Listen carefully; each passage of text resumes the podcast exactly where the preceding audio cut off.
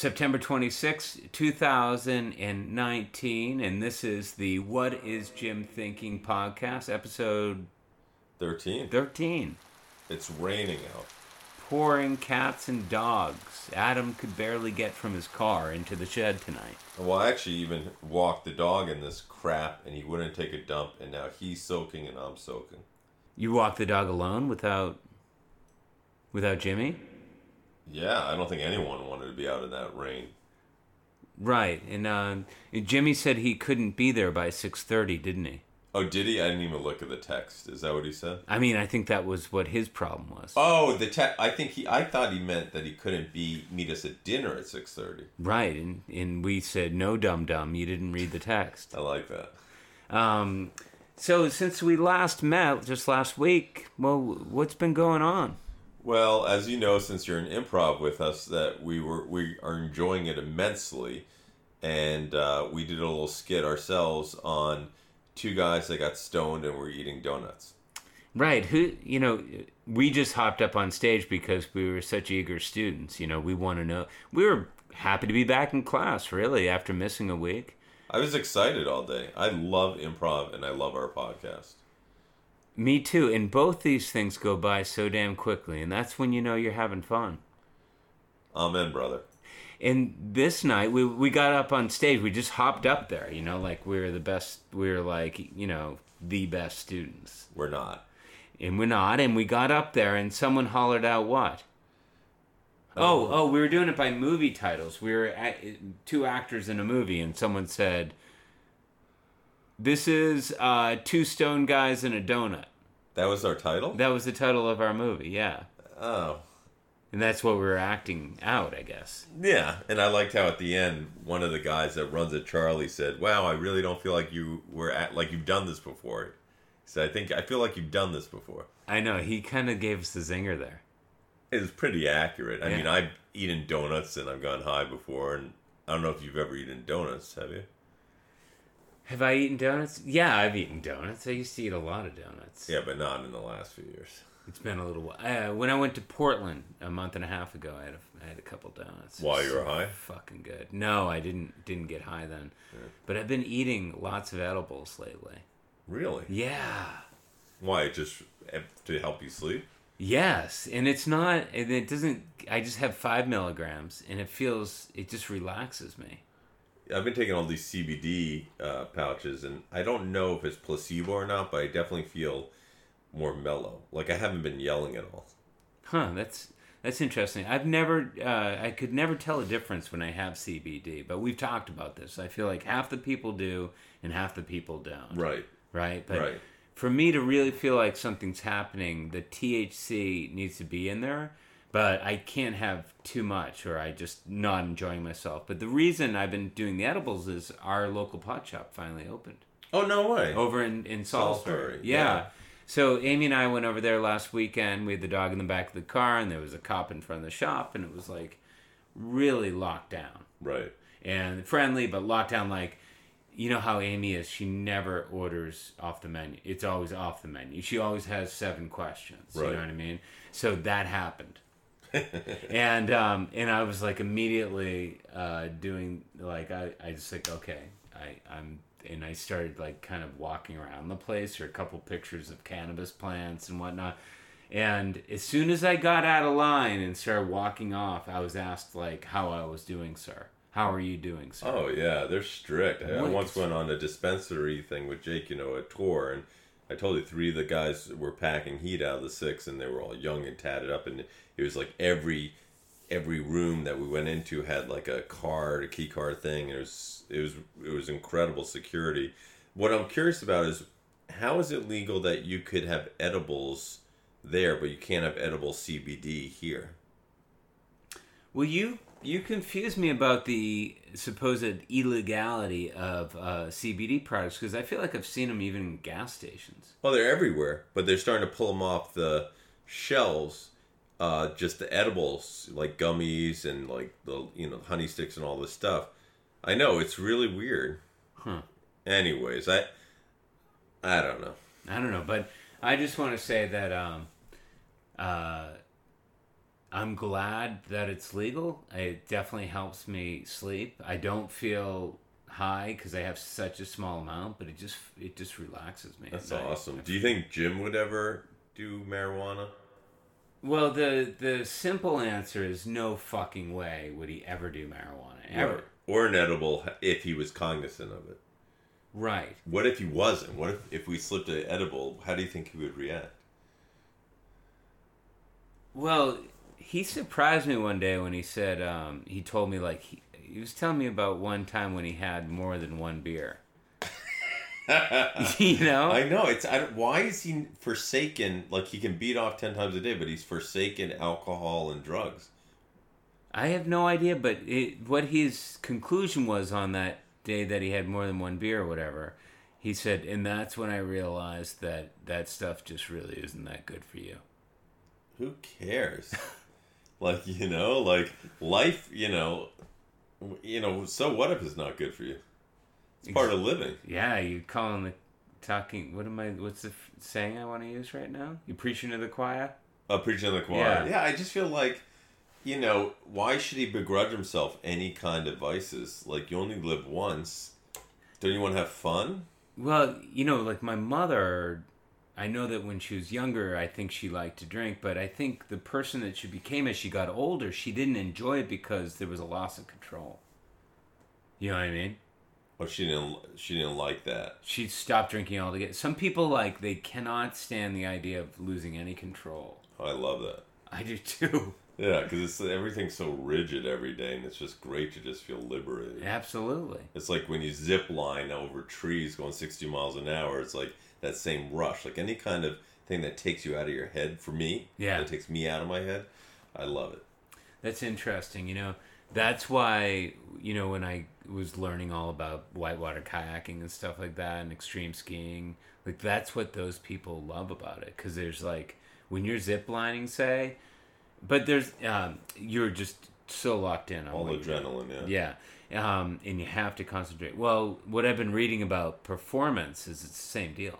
Like um, people say, um, "Oh man, to get up in front of a crowd is really frightening," but people who end up enjoying it, they say, "Yeah, I feel my nerves, but that actually gives me energy." And mm-hmm. it caught. And when you're up, you could be up all night the night before a performance and it wouldn't affect you because there'd be so much energy getting up on stage and you'd be locked in. Yeah. Focus. I can see that. Yeah. Yeah. I was super nervous first time I told you with acting class, but now I go up there and even though I'm a little nervous, it right you do you it makes you focus. You know, Yeah. It's pretty good. Right. So Should my we get nervous before these? Would that help our performance? we should try it next time. Right. Um, but uh, one thing that I used to really worry about, and I'll worry about again, is like just getting up there and fucking blanking out. You know what I mean? Just But- blanking out in front of like a couple hundred people. Like, where was I? but that's everyone's fear. Yeah. But it's sort of like there's something that happens when you're up there. There's some part of it that causes it's sort of intoxicating for one thing, and it causes me to feel like you know fuck fuck. I feel like a little more relaxed than Yeah. maybe I'm when I'm just talking to a couple people. Sometimes I feel like- Versus when I'm in with the times that I've gotten uh, to be in front of a room full of strangers and there's a microphone, I've actually grown lately to feel more relaxed about it than I am making small talk on my way over the post office with certain Why? types of people. what do you attribute that to? I think there's something about being up there that's sort of like, well, here goes nothing. You know, it's like kind of intoxicating. Right. There's so it's like there's a there's a line through all this shit that we've been talking about. A couple beers, zip lining, whitewater kayaking. It's like I don't know. It's sort of like it elevates you or it takes you out of your mundane thought process, your everyday. And Right. Like, all right, here we go. Right. It right. It, it jazzes up things. Right. It's not your normal ritual that you can literally do in your sleep. Yeah. It's actually something different that makes you rise to the occasion. Right. There are fucking times when I'm just talking, having a, a conversation with someone on my way to the gym, where there's a second voice in my head, and I'm like, did I just fucking say that? Did I just, like, make that comment about the weather, or did I disagree about the Patriots? I don't even watch the fucking Patriots anymore, but I'm like, I'm just like, an automaton. Like I actually just want to go to the gym. I don't really. I'm not here talking to you. I'm just gonna say these things that sound that check out, and then move on.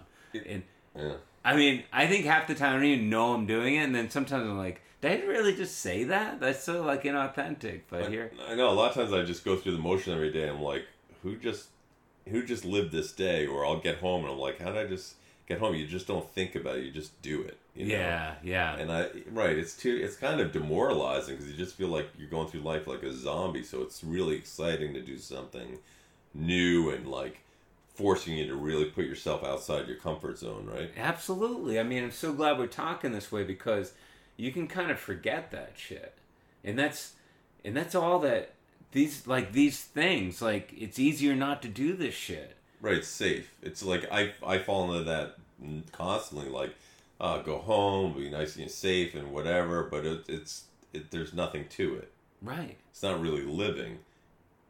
You know, it's just safe and easy. Right. Like there's no effort, and, and therefore it's not going to be remembered. Like I I think it's.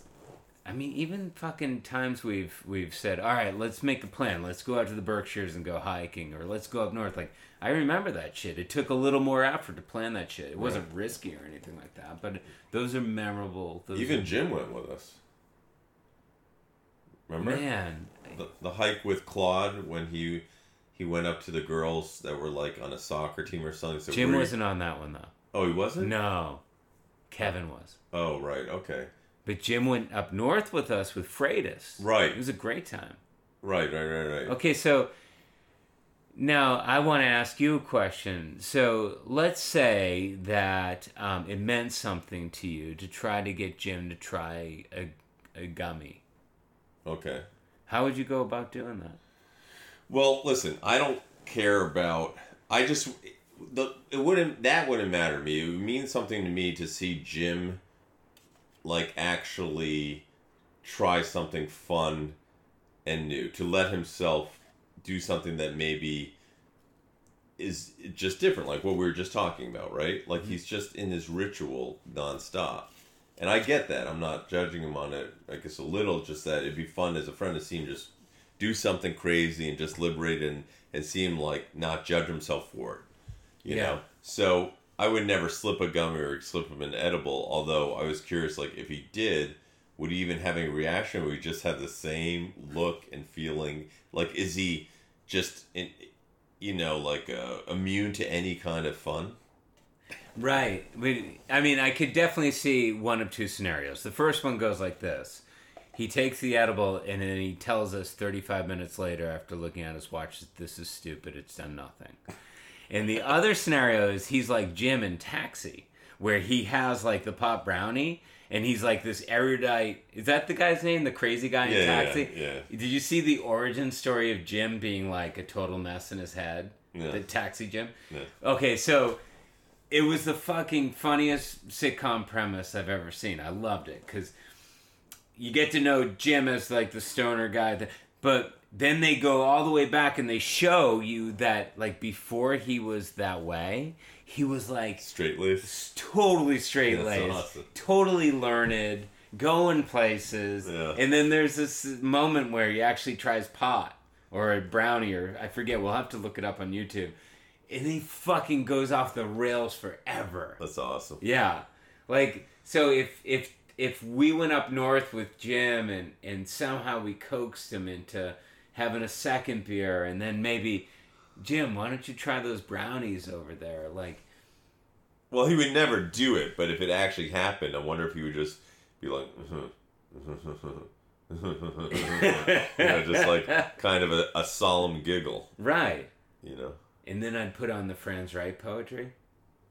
Oh well, they don't know about that. No, they don't. Okay, that's we'll just do. Well, why, well, Franz Wright was right. You had some kind of like really depressing. We're going up to the mountain to hike, and you had this really depressing guy that I don't know if he was scatting or where there's like music in the background, like jazzy, and he was saying all this depressing shit, and we are like, Ugh, why are we listening to this? oh, you didn't love it? I hated it.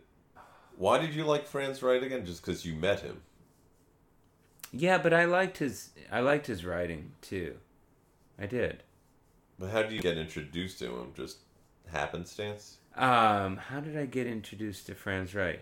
I went to a, a poetry reading where he was reading, and it was hilarious because he got so angry at everybody, and he started berating people who walked in late. It was unbelievable. Sounds like that could be like Jim's mentor. That would be Jim at the open mic for comedy. I think Jim on open mic would be like if it's a five minute story, it'd be five minutes of pure silence. You just stare everyone down for five minutes, and then he would, uh, as soon as they say your time's up, he would just walk off the stage and right out of the bar. Oh, here's Frank Wright. It becomes available. Like I remember being young and thinking, having lying all the time, like it's like comes from like suffering or something. It's bullshit. I mean, it comes from having fun. Like you can suffer.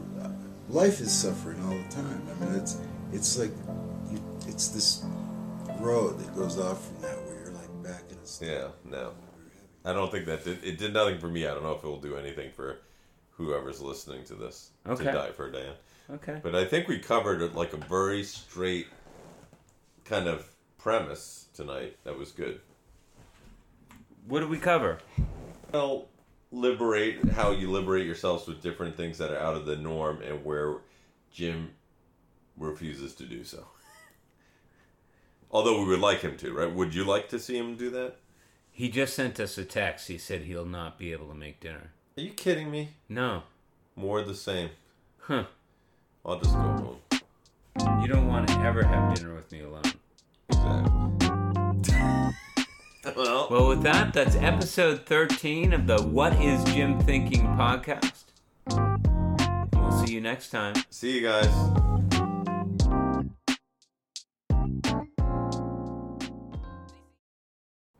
No, I can. I almost like honestly I'm relieved that he doesn't want. I almost kind of want to just fucking go home. It's so gross out.